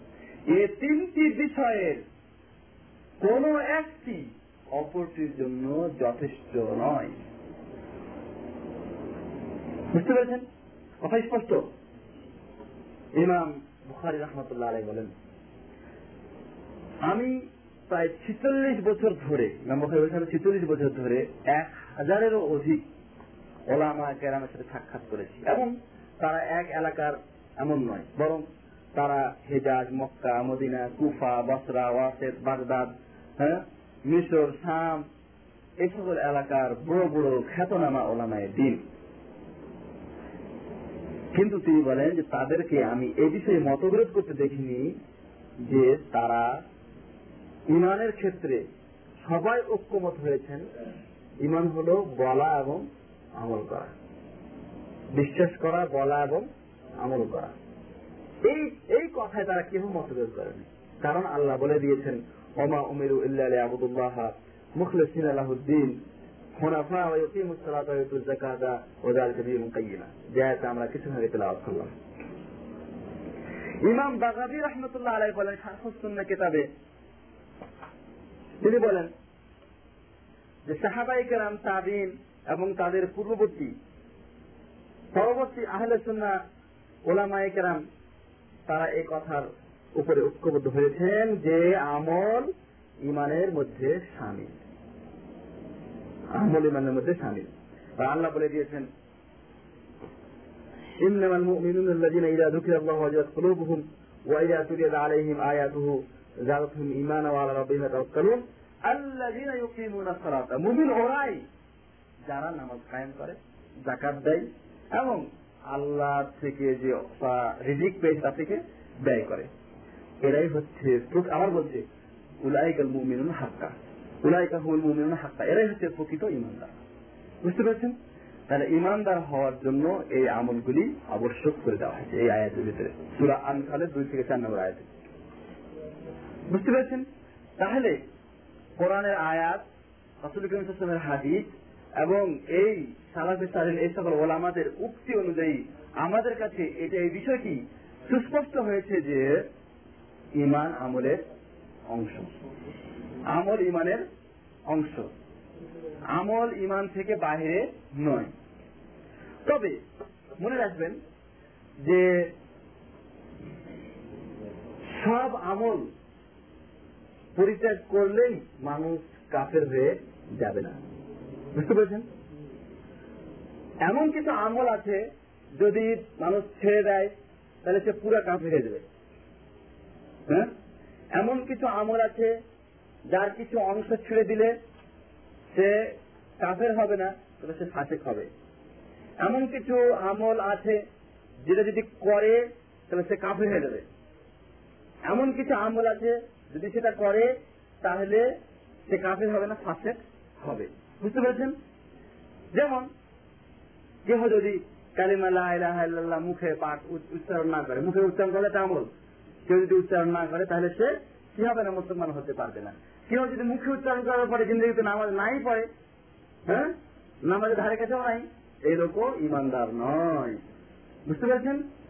এমন ভাবে কোন লোক যদি বলে, আমি বিশ্বাস করি আল্লাহ আছে। কালেমা লাহ দিনে হাজার বড় জিকির করি। কিন্তু নামাজ পড়ব না, রোজা রাখব না, জাকাত দিব না, হজ করব না হ্যাঁ? আমি জেনারেল বিচার করব, মদ খাব, আমি মিথ্যা কথা বলব, চুরি করব, যত খারাপ কাজ সবই আমি করব। এলো কি ইমানদার হতে পারবে? এলো সে মুমিন বলতে পারবেন? কোশ্চেন কেন সে মুমিন না? বুঝতে পারছেন? তাহলে দেখা যাচ্ছে এই আমলগুলি মানে কেউ যদি কুল্লিয়ান, সমস্ত আমল পরিত্যাগ করে তাহলে সে কাছে হয়ে যাবে। কোন লোক যদি নির্দিষ্ট কিছু আমল আছে যেমন যে কালেমা মুখে উচ্চারণ করা, নামাজ আদায় করা এগুলো যদি কেউ পরিত্যাগ করে, তাহলে সে কাফের হয়ে যাবে। কিন্তু আরও কিছু আমল আছে যেগুলি পরিত্যাগ করলে ছেড়ে দিলে সে কাফের হবে না। যেমন, কেউ যদি দাড়িগুলি ছেদ করে দিল দাড়ি রাখাটা কি ফরজ? নাকি সুন্দর দাড়ি রাখা ওয়াজিব বা ফরজ এক কথায়। বুঝতে পেরেছেন? কেউ যদি এটা ছেড়ে দেয়, তাহলে সে কাফের হবে না, সে ফাঁসেক হবে। এই একটা আমল যদি কেউ ছেড়ে দেয়, তাহলে সে কি হবে? ফাঁসেক হবে। কেউ যদি রোজা রাখছে, রোজা রাখতে রাখতে ছেড়ে দিল কিছু রোজা। কিছু ছেড়ে দিল। তাহলে সেও কি? ফাঁসেক হয়ে গেল। অথবা ওই নামাজ পড়ছি পড়ছি, পড়তে পড়তে নামাজকে ঢিলা করে দিল। নামাজকে ঢিলা করে দিল। ঢিলা সময় পড়ল বা কাটা করে পড়ল। এরকম কি? ফাঁসে। বুঝতে পেরেছেন? এমনি ভাবে কিছু আমল আছে, যে আমলগুলি যদি কোনো বান্দা করে, তাহলে সে কাছে হয়ে যাবে। যেমন কেউ যদি আল্লাহ কাউকে শিরিক করে আল্লাহ সাথে শরিক করতে কি, মুসলমান থাকবে? মুসলমান থাকবে, সে কাছে হয়ে যাবে। অথবা, ইসলাম বিনষ্টকারী, ইসলাম ধ্বংসকারী, কোন একটা কাজে যদি কেউ লিপ্ত হয়ে যায়, তাহলে সে কি? মুসলমান থাকবে না। ইসলাম নষ্টকারী বিষয় এটা মাসা আল্লাহ এমনি ভাবে কিছু আমল যদি মানুষ, অন্য কিছু, এমন কিছু আমল আছে যেগুলি যদি মানুষ করে, তাহলে সে কাফের হয়ে যাবে না, সে ফাঁসে হবে যেমন মিথ্যা কথা বলা, মদ্যপান করা হ্যাঁ? তারপরে ধোকা দেওয়া নাহক ভাবে কাউকে হত্যা করা, এই সকল কাজ কাবিরা গুনার অন্তর্গত কাবিরা পাপের অন্তর্গত। এগুলির মাধ্যমে কোনো মানুষ কাফের হয়ে যায় না ফাঁসে হয় বুঝতে পেরেছেন? বুঝে রসুল যেমন বলে দিয়েছেন লায়াজনি জানি হিনা ইয়াজনি ওহ মুমিন ওলা হিনা ওহ মুমিন। যে জেনাকারী যখন জেনা করে, তখন সে মুমিন মুমিন থাকে না। তারপরে ওই পরিমাণ ইমান তার থেকে উঠে যায়। যখন চুরি করে, তখন সে মুমিন থাকে না। তখন ওই পরিমাণ ইমান তার থেকে সে কি? উঠে যায়। বুঝতে পেরেছেন?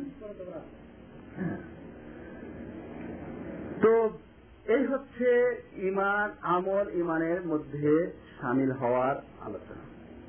এই আলোচনার ভিতরে আমরা আপনারা বুঝতে পেরেছেন যে কিছু আমল আছে, এগুলি পরিত্যাগ করলে সে কাফের হবে না, সে ফাঁসেক হবে। তার মানে তার ইমান, যেহেতু আমরা আমল আমল ইমানের অংশ বলেছি বা পেয়েছি, সেহেতু ওই আমলগুলি না করার কারণে তার ইমানের মাঝে কি? ত্রুটি এসে যাচ্ছে। তার ইমান কম হয়ে যাচ্ছে। এমনি ভাবে আমরা এটাও আলোচনা করলাম যে সে যদি কিছু আমল করে, এমন কিছু আমল যে আমলগুলি করলে সে কাফের হবে না, ফাঁসেক হবে যেমন মিথ্যা কথা বলা হ্যাঁ? তারপরে এই মদ্যপান করা ইত্যাদি, তাহলে তার ইমান ত্রুটিপূর্ণ হয়ে যাবে ইমান কমে যাবে। বুঝতে পেরেছেন? তাই ইমান কমে না বাড়ে? এই সম্পর্কে আলোচনা কি? আমরা ইমানের সংজ্ঞায় দেখেছি যে আনুগত্যপূর্ণ কাজের মাধ্যমে ইমান বাড়ে, আর আমল না করলে, আনুগত্যপূর্ণ কাজ না করলে বা অসৎ কাজে, খারাপ কাজে লিপ্ত হলে ইমান কমে, এটা আমরা সংজ্ঞাতে পড়েছি। এখন এটা দলিল কি? কোন ভিত্তিতে আমরা এই কথাটা বললাম? আমাদের ভিত্তি জানা দরকার।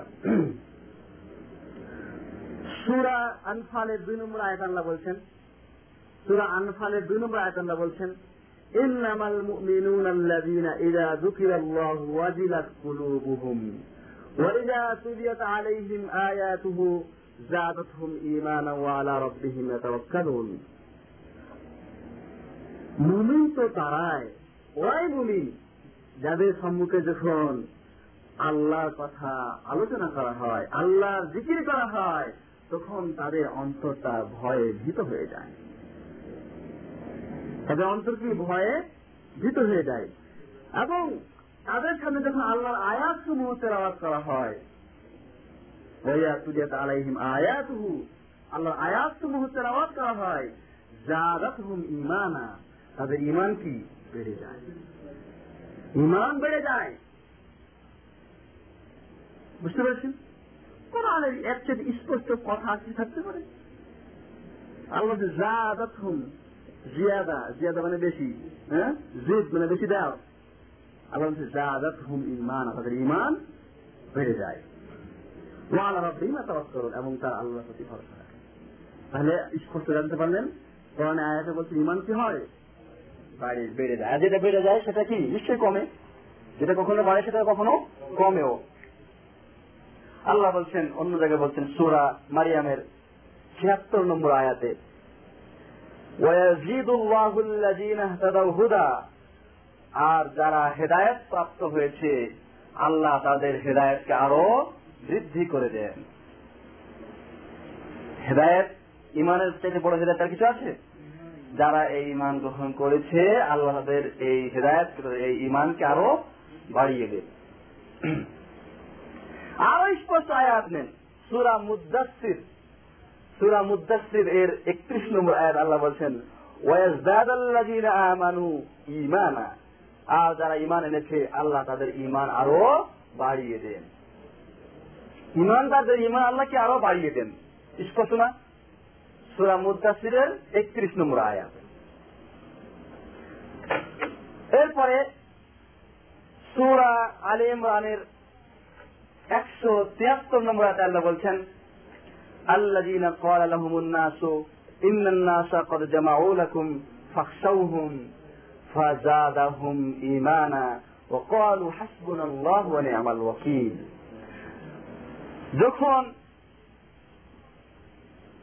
লোকেরা বলেছে যে মানুষ আপনাদের বিরুদ্ধে ঐক্যবদ্ধ হয়েছে, তারা অস্ত্র শস্ত্র রেডি হয়েছে আপনার বিরুদ্ধে তারা যুদ্ধ করবে। সুতরাং আপনি ওদেরকে ভয় করুন। মানে মানুষ আপনাদের বিরুদ্ধাচরণ করার জন্য, আপনাদের বিরুদ্ধে করার জন্য, আপনাদের লড়াই করার জন্য কাফেররা, অমুসলিমরা অমুসলিমরা, তারা কি? ঐক্যবদ্ধ হয়েছে এবং তারা আপনাদের বিরুদ্ধে যুদ্ধ করার জন্য প্রস্তুতি গ্রহণ করেছে। সুতরাং তাদেরকে ভয় করুন। তখন এই অবস্থায় মুমিনরা তাদেরকে ভয় করে না। তাদেরকে ভয় করে না। তখন তাদের ইমান আরও বেড়ে যায়। তাদের ইমান আরও ঈমান আরও বেড়ে যায়। ওয়াকালু এবং তখন বলে, হাসবুনাল্লাহ, আল্লাহ আমাদের জন্য কি? যথেষ্ট। মনে আমার ওয়াকিল, এবং তিনি আমাদেরকে কামিয়াব দানকারী। তাহলে বোঝা যাচ্ছে যে ইমান যে বাড়ে, এই আয়াতগুলি আমাদের জন্য জ্বলন্ত প্রমাণ। আর যে জিনিসটা বাড়ে, সেই জিনিসটা কি? কমেও। আচ্ছা। এবার যে কমে এবং বাড়ে এই সম্পর্কে রাসুল করিম সাল্লাহ সাল্লামের হাদিস থেকে কিছু প্রমাণ শুনুন রাসুল্লাহ সাল্লাম বলেন বুখারি মুসলিমের হাদিস يخرج من النار من قال لا إله إلا الله وفي قلبه أذن شعيرة من خير জাহান্নাম থেকে ওই ব্যক্তিকে বের করা হবে যে ব্যক্তি লা